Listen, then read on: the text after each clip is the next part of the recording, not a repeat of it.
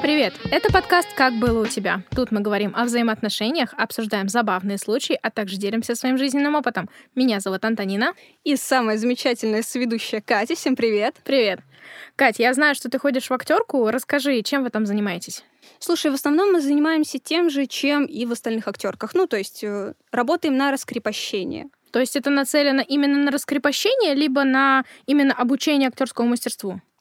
Слушай, одно без другого не работает. То есть там мы убираем зажимы, которые вот в обычной жизни нам очень сильно мешают. То есть это подходит и тем, кто не хочет заниматься актерским мастерством, и тем, кто хочет. То есть это любительская такая история, правильно поняла? Ну, как минимум, преподает не любитель, скажем так. Ага, так. И ты туда пошла именно с целью какого-то личностного, скажем так, роста, обучения для себя, именно немножечко посвободнее себя чувствовать, либо с целью обучения дальнейшего, может быть? Разумеется, для себя. То есть я хочу убрать вот эти, знаешь, все противные зажимы, которые заставляют там ручки теребить, там пуговицы постоянно дергать, кольца снимать, разбирать. И это очень сильно помогает жизни. И плюс там очень много интересных моментов есть, то есть очень много интересных тренингов сами ребята проводят. То есть кто-то тоже принес из другой сферы своей упражнения, тоже актерские. Кто-то, например, речь ведет. У нас есть даже отдельный блог «Речь с Ричардом». Это очень интересно. Мы там постоянно всякие, знаешь, скороговорки проговариваемся, вот эти про про-пру, нас учат дышать и так далее. Кстати говоря, про Ричарда я его сегодня привела. Ричард известен еще тем, что он занимается фаер-шоу. Видела такие? Да, да, да. Я видела, периодически встречала на улице вот эти вот все шоу, и мне было интересно, а не страшно ли им вообще самим-то поджечься? Слушай, я думаю, нет, но поскольку он здесь, ты можешь спросить у него сама. Класс, я очень хочу с ним побеседовать. Вперед!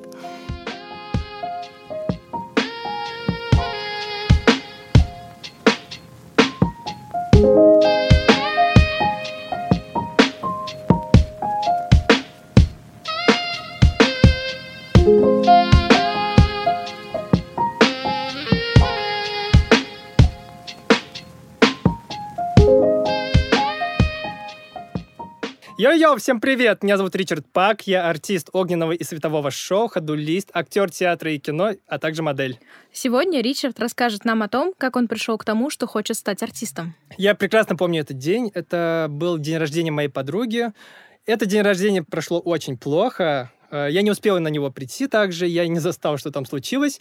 А вечером она просто решила прогуляться в парке и позвала меня. Я уже к этому моменту освободился, такой, почему бы нет, пошли прогуляемся.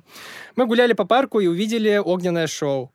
Мы просто стояли и с открытыми глазами смотрели, такие замирающие глаза, и мы вместе прям такие, говорим, я хочу этим заниматься, я тоже. Мы очень сильно поразились, мы запомнили название одного коллектива, которое легче всего запоминалось. Я их нашел ВКонтакте и с ними списался. Ну, я просто пишу, здравствуйте, я вот то-то, то-то, а можно позаниматься фаер-шоу? Они такие, да без проблем, приходи, всему научим. Я такой ей пишу, нас пригласили, пошли, пошли заниматься, они согласились. Я помню этот день, когда мы ехали на первую тренировку, мы просто едем в метро и такие, господи, какое фаер-шоу, куда мы вообще едем, почему нам не сидится на месте?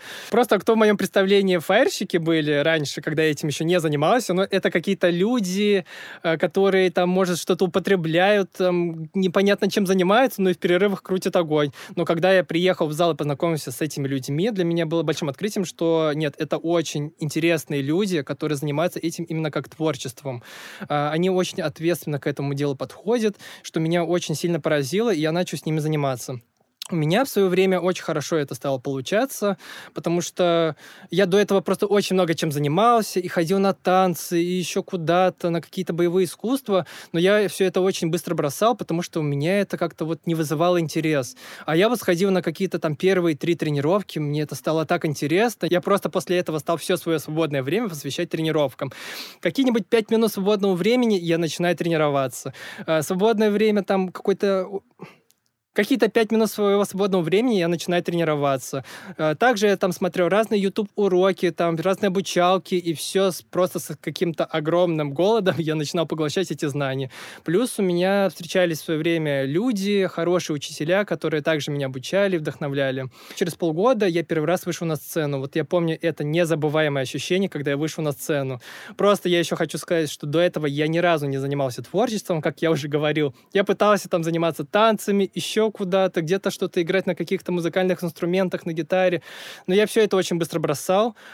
А просто я помню этот день, когда я вышел на сцену, я в тот день очень сильно волновался, потому что у меня в голове было: блин, а вдруг я сейчас вообще что-то сделаю не так? А вдруг вообще я тут что-то подожгу, вообще все пойдет не так?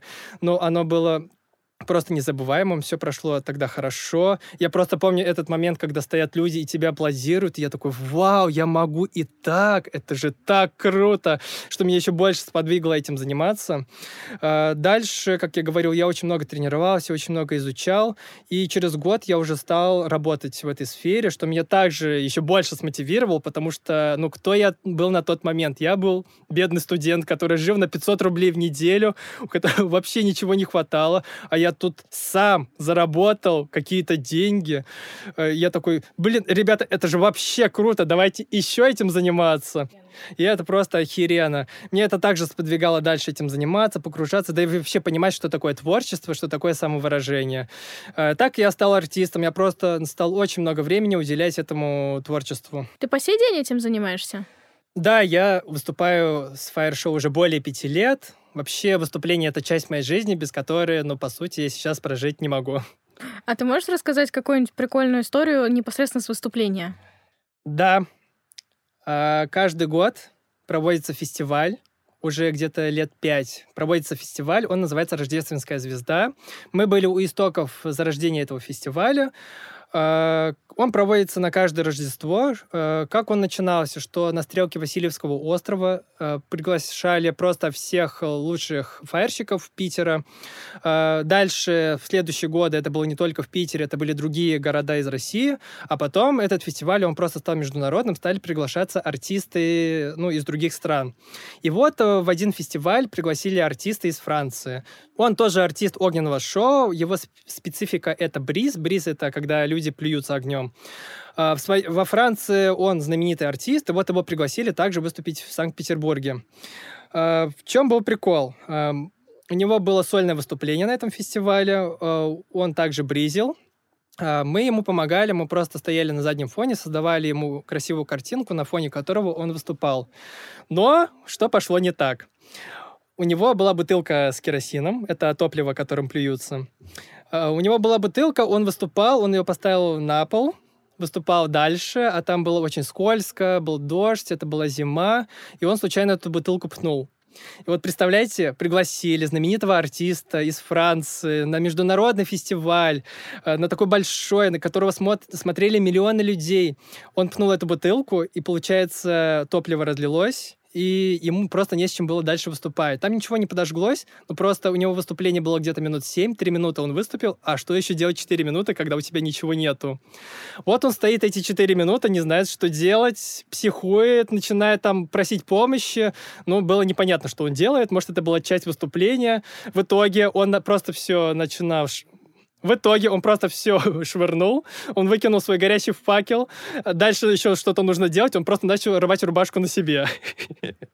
А это было также и телевидение, было очень много зрителей, и мы просто смотрели, не понимали: господи, что он делает? А только потом мы поняли, что у него не хватило топлива дальше выступать, и нужно было как-то выкручиваться.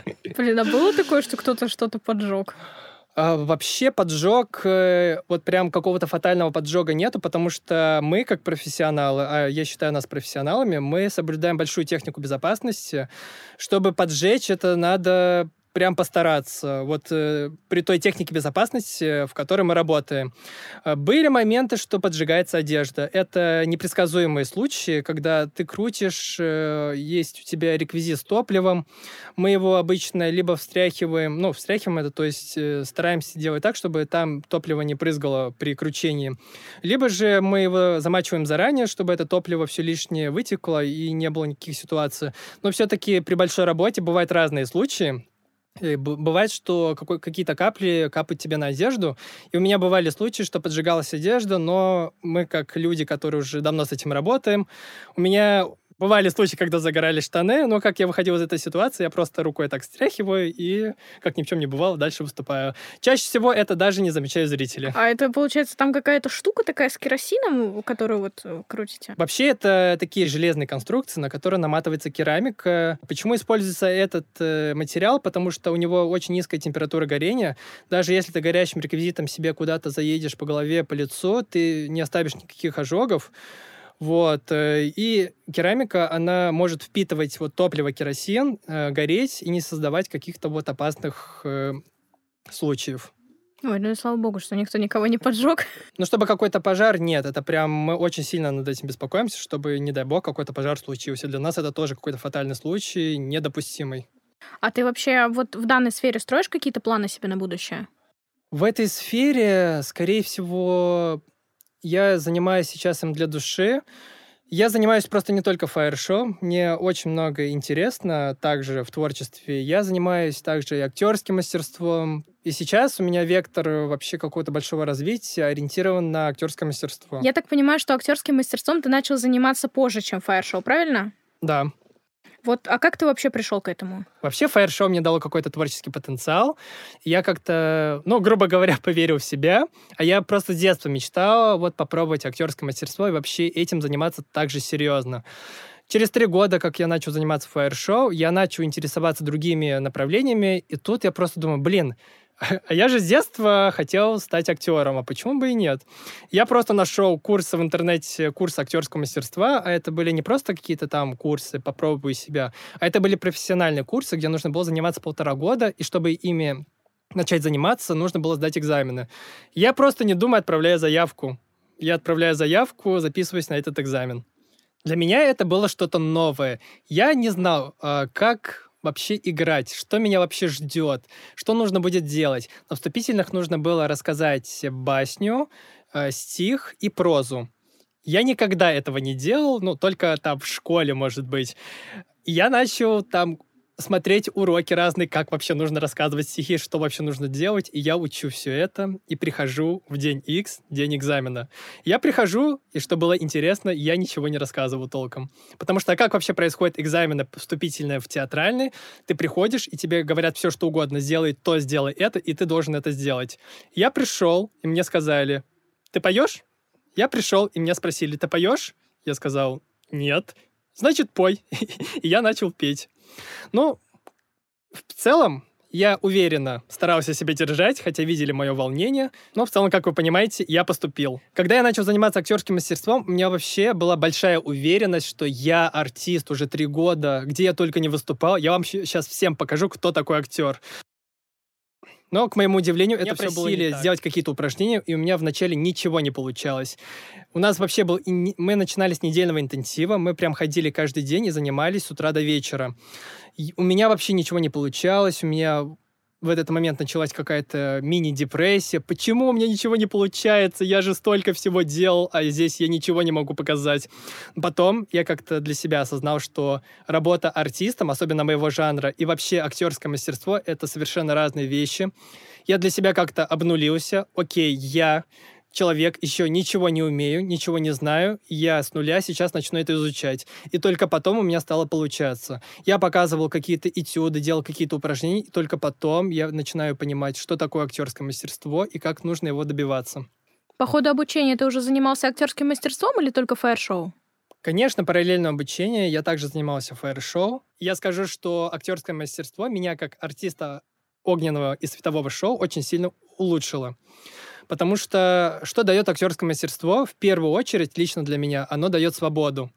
Потому что на наших занятиях мы могли делать абсолютно все, что угодно. Вообще, это была территория свободы. Ты можешь сыграть кого хочешь, показать все, что хочешь, поговорить абсолютно на любые темы. Там это разрешалось.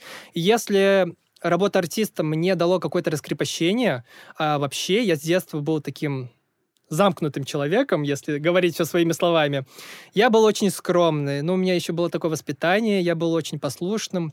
всегда старался делать все правильно. В общем, такой послушный мальчик из воспитанной, из воспитанной семьи.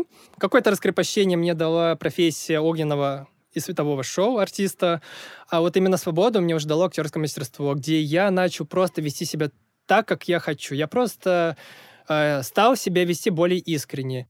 Если я что-то кому-то хочу сказать, я могу это сказать. Если я хочу что-то сделать, я могу это сделать. Вот. Чему я э, благодарен актерскому мастерству, это в первую очередь свободе и искренним эмоциям. Только в актерском мастерстве я начал испытывать искренние эмоции, потому что до наших занятий я никогда не плакал. Ну, только в детстве.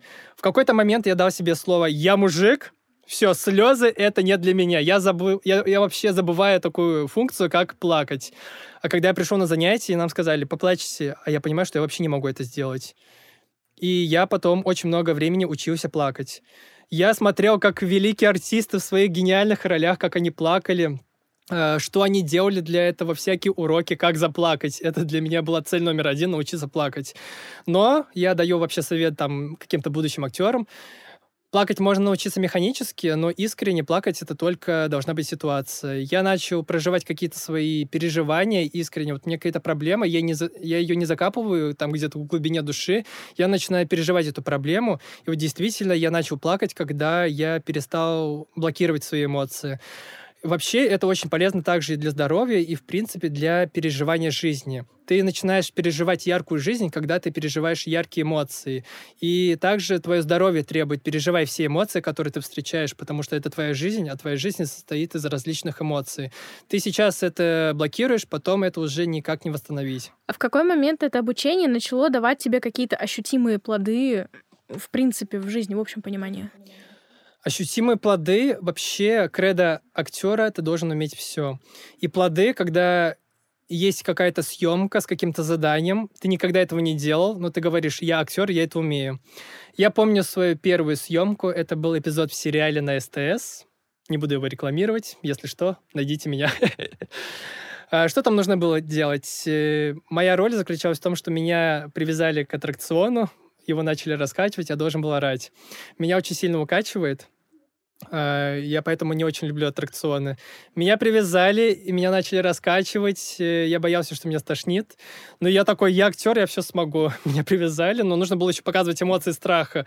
И я представил себе, что действительно мне очень страшно, а вот не в том-то и дело, меня укачивают, но мне ни разу не страшно. Я представил себе, что я очень сильно боюсь высоты, и мне там так было страшно, у меня немели руки, у меня немели ноги, мне очень сильно билось сердце, я представил себе эту ситуацию, и вот что я смог сделать, я покатался на аттракционе, меня не стошнило, и я представил себе ситуацию, что мне очень страшно, и она мне действительно помогла.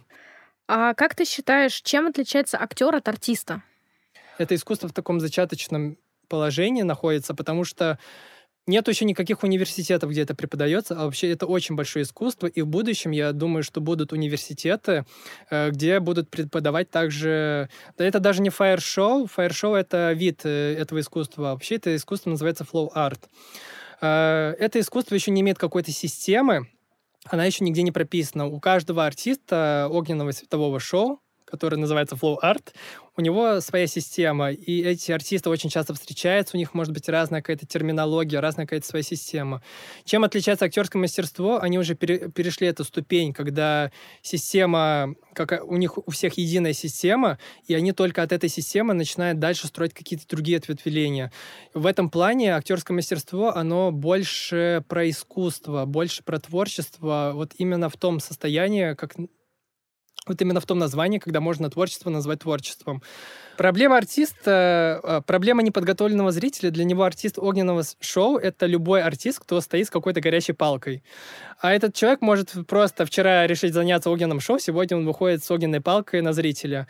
Актер — это другое. Актер очень много времени сначала учится перед тем, как выйти и что-то сыграть. И если этот актер не тренировался, не занимался, то зритель очень сразу поймет: да нет, это... наиграно, переиграно, все это неинтересно. В этом плане актер должен очень много тренироваться, чтобы выйти к зрителю и что-то показать, и чтобы зритель сказал: это действительно круто. Этим и различается, ну, лично для меня, по моему мнению, актерское мастерство от э, искусства огненного шоу. Но, знаешь, мне кажется интересным очень момент то, что изначально вот мы с тобой начали обсуждать актерское мастерство, и ты упомянул то, что именно занятие по актерке — это какая-то определенная свобода, правильно? Но по сути своей именно актерское мастерство — это какой-то определенный профессионализм. То есть там есть определенная база и определенные рамки, которые, в которые уже вкладывается эта свобода. То есть это немножечко такое чуть-чуть противоречащее. А с точки зрения фаер-шоу, это, я так понимаю, что в принципе свобода действий, и шоу есть шоу, и то, что ты делаешь, если это красиво, это классно. По сути, в любом виде творчества есть своя степень свободы. Когда я имел в виду в актерском мастерстве, оно тебе почему дает свободу? Актерское мастерство заставляет тебя делать все. Ты не умеешь материться, значит, иди и учись. Ты не умеешь играть в шлюху, иди учись быть шлюхой. Почему актеры учатся этому всему? Не для того, чтобы идти и быть шлюхой или э, идти мат-перемат разговаривать. Нет. Актер должен, как уже говорила Катя, должен бороться со своими блоками. У каждого человека есть свои какие-то блоки. Почему дается свобода? Ты начинаешь бороться с этими блоками. У меня тоже были огромные блоки и в речи, и в поведении. Именно свобода творчества — это когда у тебя нет этих блоков. Ты можешь что-то делать без каких-либо преград, потому что тебя это ничего не останавливает. Не для того, чтобы ты потом это все в обычной жизни вытворял, а для того, что если ты что-то хочешь делать именно в творческом посыле, ты сможешь это сделать. Это очень хорошо дает актерское мастерство.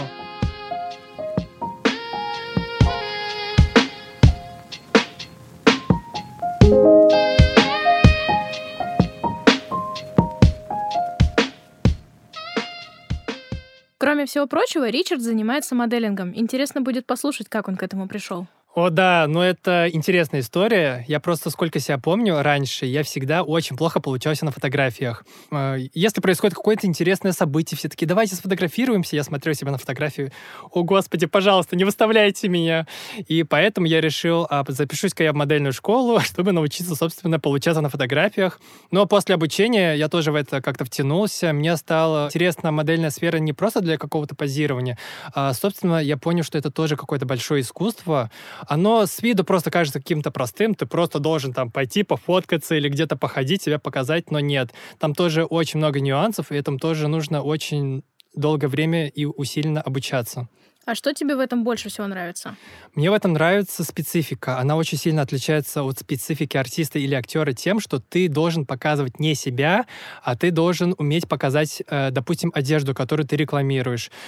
Я помню свои первые показы на подиумах, когда я иду по подиуму, и тебе ничего нельзя делать, кроме как ходить. И ведь это надо тоже делать интересно. Ты не можешь там что-то вытворить, какой-то трюк показать, где люди такие «Вау, какой ты крутой!» Нет, ты должен очень круто показать одежду. Люди должны должны на тебя посмотреть и подумать, блин, какая крутая одежда, я хочу такую же купить.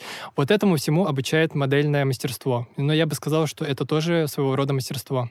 А какие-то интересные случаи непосредственно на показах, казусные, может быть, происходили? Были интересные случаи, как, вот ты как модель, ты приходишь на кастинг, ты его проходишь, и ты не знаешь, что ты должен будешь показывать. У меня как-то был конкурсный показ, и мне нужно было показать одежду из пакета. То есть, если у всех моделей какие-то брендовые крутые одежды, то у меня просто одежда из пакета.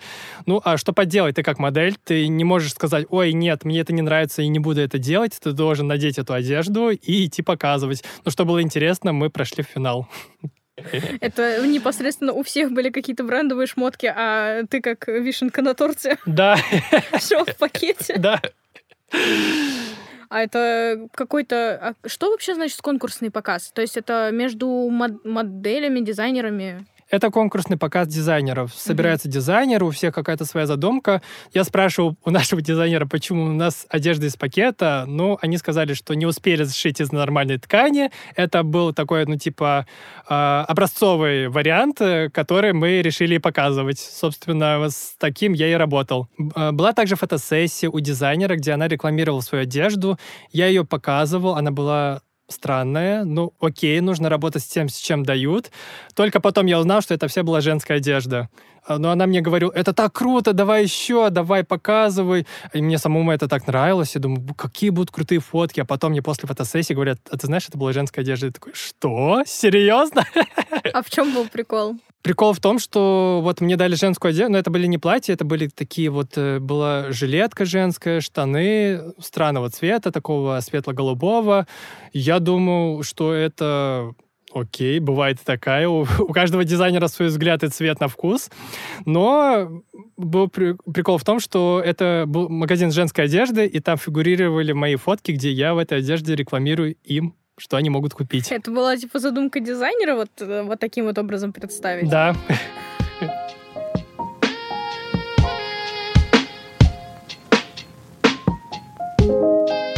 А ты мог бы дать какие-то советы ребятам, которые хотели бы хорошо получаться на фотографиях? В первую очередь, это, конечно, практика. Ты должен стоять перед зеркалом также и смотреть свои сильные стороны, свои неудачные стороны. Они есть у всех. У каждой какой-то там знаменитой модели есть рабочая сторона, есть нерабочая сторона. И ты никак это не узнаешь, кроме как через практику. Ты смотришь на свои фотографии и понимаешь, нет, лучше так больше не делать. А также просто перед зеркалом стоишь и смотришь на себя. Человек меняется также со временем. У тебя может быть какая-то сильная сторона, и через какое-то время это уже не сильная сторона. Надо менять свою тактику для фотографирования. Также есть просто базовые правила. Ты не можешь локтями... Э, также есть базовые правила. Допустим, ты не можешь направлять локти в камеру. Для, э, в этом случае у тебя просто уменьшаются руки. Ты не можешь там э, сгибать шею. Тогда у тебя пропадает шея, это тоже становится некрасиво. Э, их, конечно, очень много. Но главный совет — просто стойте перед зеркалом и смотрите свои фотографии и изучайте свои ракурсы. Да, мне кажется, это действительно интересно иногда разглядывать себя на предмет сильных сторон, так как это изменчиво все-таки. Конечно, это очень сильно дает понимание вообще, как ты выглядишь со стороны, а это человек очень редко когда понимает. Только при каком-то подходе к тому, чтобы хорошо получаться на камере, когда ты именно уделяешь этому внимание, ты это изучаешь, только тогда начинает хорошо получаться. Конечно, есть какие-то, наверное, фотогеничные люди от природы, но... Я считаю, что любому искусству можно научиться, если ты уделяешь этому какое-то большое внимание, интерес и время. Вот смотри, у тебя получается несколько сфер в жизни, связанных непосредственно с искусством, которые требуют твоего, твоего времени, отдачи. Вот в дальнейшем ты планируешь как-то их, возможно, совмещать, либо развиваться в какой-то конкретной из этих сфер? В дальнейшем я, конечно, планирую ничего из этого не бросать, всем заниматься. Объединить это, конечно, очень сложно, но это, конечно, очень разные направления. Я планирую э, делать большой упор на актерское мастерство. Я очень хочу ставить спектакли, совмещать эти спектакли и с огненным искусством, совмещать эти спектакли и с модельным искусством. А у тебя уже был опыт того, что ты ставил спектакли? Нет, потому что это большая режиссерская работа, за которую я еще не берусь. Я знаю, кто такие режиссеры, какая должна быть огромная работа. Я ставил спектакли, которые затрагивают огненную и театральную сферу, где просто показываются не только какие-то спецэффекты из огненного шоу, а также разбавляются какими-то театральными приемами. Как в твоем понимании выглядит идеальная постановка? В первую очередь должен работать профессиональный режиссер, который сможет это все срежиссировать. По сути, это люди получают высшее образование, многому этому учатся, потому что грамотно простроить спектакль, даже этюд, это нужно очень много знать, именно как это делается. Я, конечно, очень много показывал этюдов, сам участвовал в спектаклях, но я понимаю, что, я понимаю, что не знаю всех нюансов, как это преподнести, как это бывает, как это сделать логически, как это сделать творчески. Это тоже очень большая наука. Так а в твоем понимании, как это будет выглядеть? Ну, давай просто пофантазируем с тобой, что... То есть ты хочешь занять какую-то определенную нишу на уровне с режиссером, правильно я тебя поняла? Я хочу занять идейную нишу. Вот у меня будет идея, у меня будет э, цель. Я обязательно привлеку режиссера. Э, Автора. Соавт, да. Я буду, наверное, больше как продюсер и соавтор в этом плане. Вот, и если на эту тему фантазировать, вот что вот ты занял вот этот вот э, не нишу, постамент, я хотела сказать, э, автора, как бы вот этот твой спектакль выглядел, что бы это такое было? Э, в данный момент я выступаю больше на каких-то фестивалях, праздниках, корпоративах. Я вижу то, что я придумаю. Это будет отдельная сцена, где будут за- затрагиваться все спецэффекты, которые мы применяем в огненном шоу, но они будут очень логично связаны с, каким-то, с какой-то историей. Это будет какая-то история, как, будет какой-то спектакль, где будут проживаться эмоции, где люди будут смотреть не только шоу, они будут знать персонажей, их историю, им сочувствовать. Это все будет передаваться через вот, именно спектакль.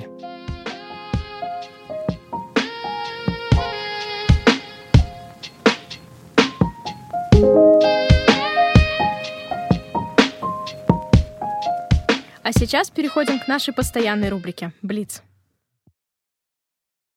Твое самое яркое впечатление? Если я сейчас вспоминаю, конечно, мое самое яркое впечатление — это мой эпизод в сериале, когда я только в первый раз попробовал, что такое съемки, как это вообще происходит, когда я видел каких-то знаменитых актеров, я стоял рядом с ними и такой, нифига себе, где я стою! Это было одно. Но сейчас я также вспоминаю свои гастроли в Саудовскую Аравию. Мы туда улетали на неделю. Эта страна только начала впускать туристов, мы были как одни из первых туристов. Что меня там впечатлило, это, во-первых, масштаб мероприятия. Это был огромный парад с различными конструкциями, по которым мы ходили. Что меня также там впечатлило, это то, какой там был салют. Вот просто, знаешь, я как артист огненного шоу, я просто видел миллион салютов, и меня уже давно эти салюты не впечатляют. Но что-то там взрывается в небе, я уже это смотрю, ну когда же это кончится? Но в Саудовской Аравии там сделали такой масштабный салют, что я просто смотрел с такими замирающими глазами и такой думаю, как это офигенно, как это вообще еще бывает? Вот тогда они очень сильно постарались. Ну, салют — это тоже, знаешь, такая специфика. Уже люди, уже зрители тяжело удивить салютом. Нужно постараться, чтобы удивить. И там люди очень сильно постарались, чтобы удивить всех и зрителей, и артистов. А теперь, наоборот, твое самое разочаровывающее впечатление, событие? Я помню одно свое выступление. Что нас попросили? Нас попросили выступить в одних костюмах, э, причем была их специфика, там была маска, которая закрывает практически все лицо. Там были такие маленькие дырочки, через которые мы смотрели. Плюс нужно было выступать на гироскутере. Мы говорили, что это невозможно, это очень сложно, в том плане, что мы еще работали тогда со светом, а когда ты смотришь через маску, в которой такие маленькие зазоры, где ничего не видно, еще мерцает свет, ты вообще практически ничего не видишь. И на том выступлении, в чем были еще нюансы, мы всегда говорим, предупредите нас за три минуты до выхода, потому что мы должны также подготовиться, включить костюмы, свет, все включить и выйти на сцену. Но нам абсолютно ничего не сказали, просто мы сидим в гримерке, нам включают музыку, а чего вы не вышли? Мы такие, в смысле, вы нам ничего не сказали? Мы тут же начинаем все включать, мы выходим. Сцена еще была темная, ничего не видно. Мы, грубо говоря, слепые, на гироскутерах выходим и выступаем. Мы понимали, что это будет сложно, мы очень долго готовились, но в итоге с бухты-барахты мы выбегаем на сцену. Плюс еще в таких ситуациях я обычно прошу «стоп».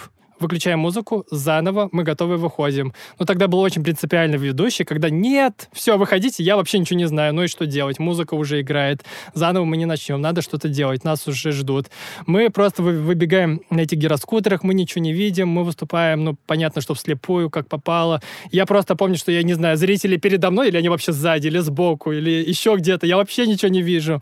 Ну, тогда было очень грустно, что мы очень долго к этому готовились, а в итоге получилось, что мы показали очень, ну, плохо, потому что зритель-то не знает всех наших трудностей, он ожидает, что э, сейчас будет вау-эффект, а вау-эффект мы не показали. И отходя от твоей деятельности, расскажи, как выглядят комфортные для тебя взаимоотношения? Когда я общаюсь с людьми, особенно когда я не знаю, что сказать, я говорю правду. В принципе, я очень люблю с людьми общаться искренне. То есть, если я общаюсь с человеком, и я что-то утаиваю, для меня уже это некомфортно, и то же самое я жду от человека. Я общаюсь искренне, я жду, чтобы он был также со мной искренен. Я очень сильно чувствую, когда человек темнит, что-то там, ну, как-то, в общем... Я очень сильно чувствую, когда человек мне говорит неправду. Я тогда и начинаю в ответ говорить неправду, и для меня это очень некомфортное отношение, когда мы заведомо э, в ложном положении общаемся друг с другом, зная, что мы, блин, господи, это же вообще не то, человек, мы сейчас закончим общаться и пока, до свидания. А о чем ты мечтаешь? Я мечтаю, вот у меня есть творческое направление, я также очень работаю мозгами, я закончу университет, ну, по сути, у меня также есть высокие умственные способности, я мечтаю все это реализовать. У меня была в свое время очень большая боязнь что-то упустить, и лет в тридцать, блин, я же так хочу это сделать, ну, хотя тридцать, почему? Это еще достаточно молодой возраст. В общем, в том возрасте, когда я уже буду не в самом соку, я буду жалеть, что я какие-то возможности не, ре... не реализовал, которые я мог реализовать. У меня были для этого способности и э, время, и желание. Я, наверное, не скажу, что это будет, знаешь, какой-то просто фильм или это какая-то должность в компании. Нет. Я хочу выложиться на максимум, понять, что вот это максимум, который я смог достичь. То есть твоя основная цель — это выжить максимум из возможностей и времени, правильно? Да, это высокая самореализация себя. Чем отличаешься ты пять лет назад от тебя через пять лет? Так, ну, мне сейчас двадцать шесть, пять лет на, мне было двадцать один. Ну, я помню себя в двадцать один, я еще был достаточно неуверенный в себе, я не знал вообще, чего я хочу от жизни. Я, по сути, сейчас понимаю со временем, чего я хочу. Я был очень неопытный пять лет назад, но я такой человек... Наверное, это очень плохо в моем случае. Я постоянно строю планы. Я строю планы, что я в двадцать пять вообще знаю все, всю эту жизнь познал и всего достиг. Но все-таки я планирую, что еще через пять лет я как-то буду знать очень хорошо себя, знать, чего я хочу, и очень много вещей, что... И очень много вещей... Ну, чтобы уже были достигнуты, наверное. И классика, в чем сила? Ну, когда я смотрел ролики Дудя, я отвечал так.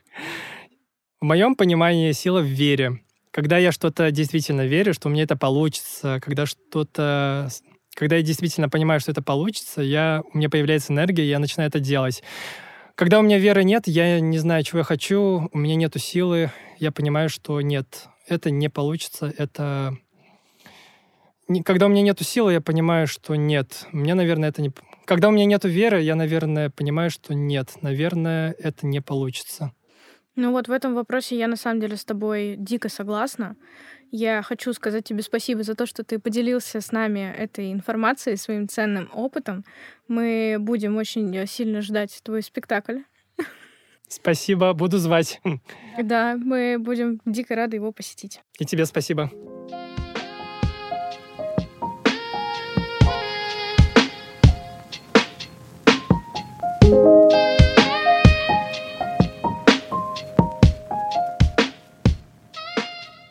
Итак, Тоня, пообщавшись с нашим замечательным гостем, что бы ты хотела сказать?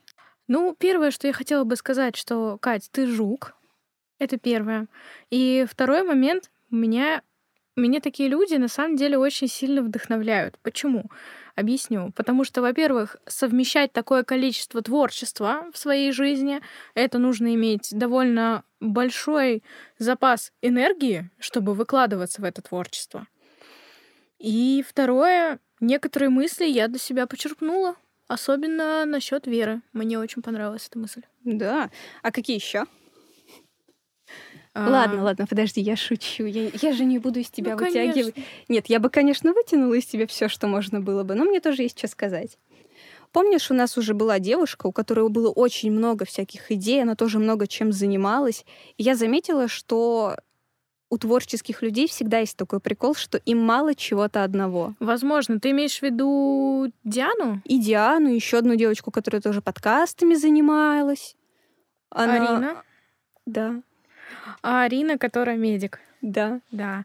Ну, на самом деле, да, согласна, потому что творческий человек, он творческий во всем, но это же сложно совмещать. С одной стороны, это очень сильно расходует твою энергию, потому что та же самая актерка, она заставляет тебя выложиться в какой-то мере. И с другой стороны, выложившись на полную, да и выходишь оттуда, имея, имея что-то и приобретая что-то для себя. Это прикольно. Очень круто. Ну да. Так поэтому и говорю, что человеку творческому мало чего-то одного как раз-таки за счет того, что ему хочется постоянно чем-то наполняться. То есть... Ну, не бывает людей, которые такие, ну да, я рисую, больше как бы, ну ничего меня не интересует. Нет. Ну вот, глядя на тебя, ты же тоже ходишь в эту же самую актерку, вы же там и познакомились. Да. Вот ты занимаешься, все прекрасно уже знают чем, а именно занимаешься рисованием картинок восемнадцать плюс на продажу, и также занимаешься, в общем-то, актерским мастерством, правильно? Ну, все верно пока что. Чем еще ты занимаешься? Слушай, ну в разные периоды бывает по-разному, потому что ну, я ленивая, окей, это факт. Я могу начать внезапно вязать, могу там начать делать поделки из фольги, могу, не знаю, могу сидеть и скетчить на больших мольбертах. Ну, то есть всяким разным. Более того, все мои друзья, которые занимаются тем же, чем я, ну, то есть рисуют, да, даже не восемнадцать плюс, понимаешь, они просто рисуют. И они также занимаются всякими танцами, ходят туда-сюда, на творческие встречи. Кто-то рисует комиксы, кто-то рисует значки. То есть люди занимаются всем. Ну, из этого действительно можно сделать только один вывод, что творческий человек творческий во всем. Да. В таком случае предлагаю на этом закончить. Да, давай тогда прощаться с нашими дорогими слушателями. Да, нашим дорогим слушателям хотелось бы сказать, подписывайтесь на нас на тех платформах, на которых это возможно, комментируйте и оставляйте ваши отзывы. Данный выпуск записан на студии «Пой-Читай». Всем до новых встреч. Пока-пока. Пока.